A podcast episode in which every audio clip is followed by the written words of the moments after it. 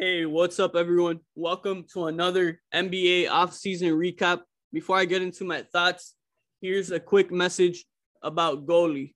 Goli gummies are a fun and easy way to incorporate apple cider vinegar into your daily routine. And now in 2021, Goli has introduced their Ashwa gummies. These Ashwa gummies are made for people looking to relax and get rid of some stress. Goli has also introduced their Super Fruits gummies, and these Super Fruits gummies help form the collagen within your body.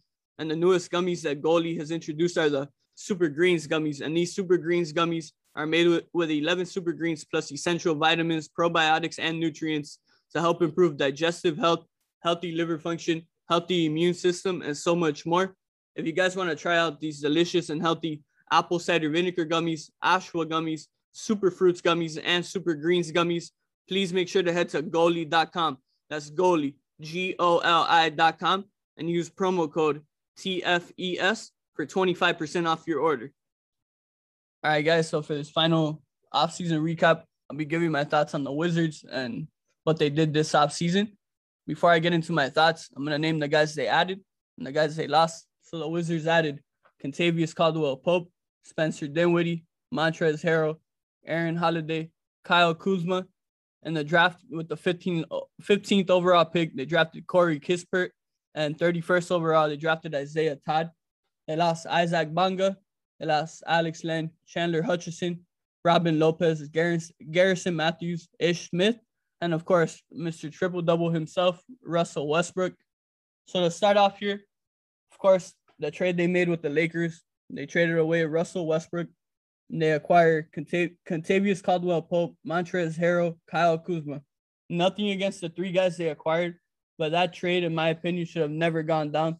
The fact that they, they trade the all-time leader in triple doubles, one of the greatest point guards of all time, one of the greatest point guards of now, and they received the pa- a package of three uh, role players. Really, at the end of the day, when you think about it, uh, it wasn't good enough. And look, I, I understand them. Okay, they wanted to respect Russell Wilson's uh, wish of being a Laker, but look, they're treating Westbrook like he's been there for years. He was literally there for one year. Um, he's he's not John Wall. He's not Bradley Beal. He hasn't been there for years. I I look. I understand like respecting his decision, but man, like look, it wasn't a smart move at all. Okay, it, uh, in my opinion, it wasn't smart at all.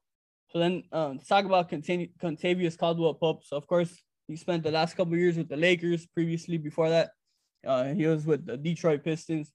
Uh, he's a good three point shooter, pretty good defender. So he, he'll be a solid uh, role player for this Wizards team. Then uh, Montrezl Harrell, uh, six man of the year a couple years ago with the Clippers, um, with the Rockets previously before that, and then yeah, with the Lakers last season, never really worked out for him there.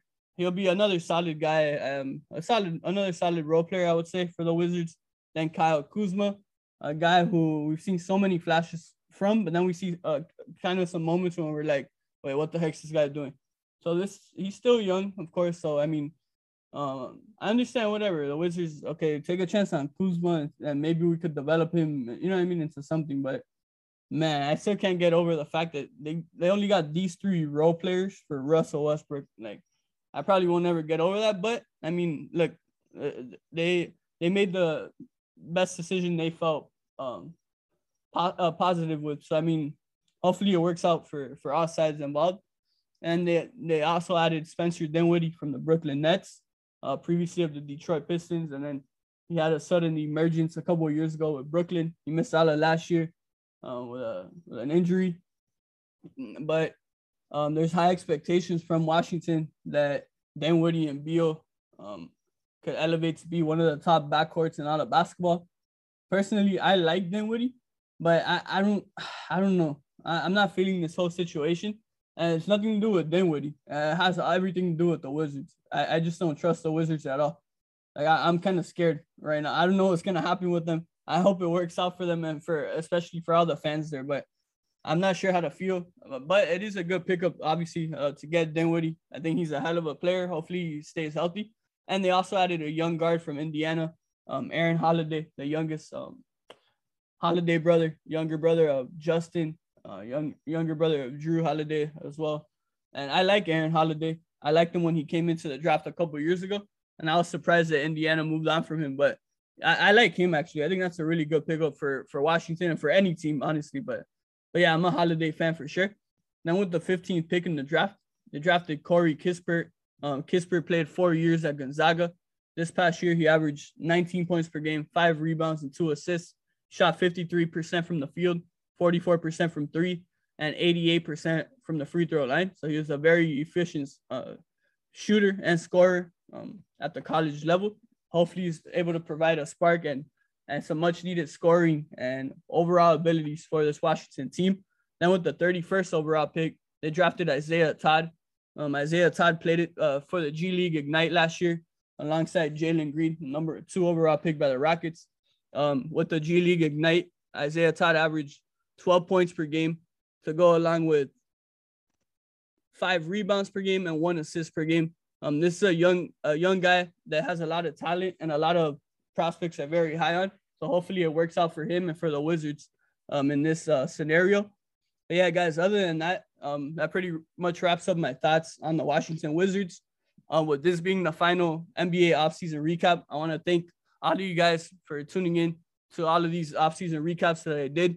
Um, if you haven't checked out some of them, just make sure to go check them out when you have a chance. Obviously, tonight, um, Tuesday night, we have opening night of the NBA. So I hope you guys watch and enjoy. And yeah, once again, those are my overall thoughts on what the Washington Wizards did this offseason.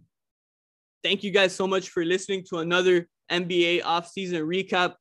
Stay tuned for more offseason recaps coming your way. Make sure to follow me on Instagram at Rob Cao. That's R O B C A O. You can follow us on Apple Podcast, Spotify, Amazon Music, or wherever you listen. Rate and review on Apple. You can also follow us on Instagram at the flame underscore ES and on Twitter at the flame underscore underscore ES.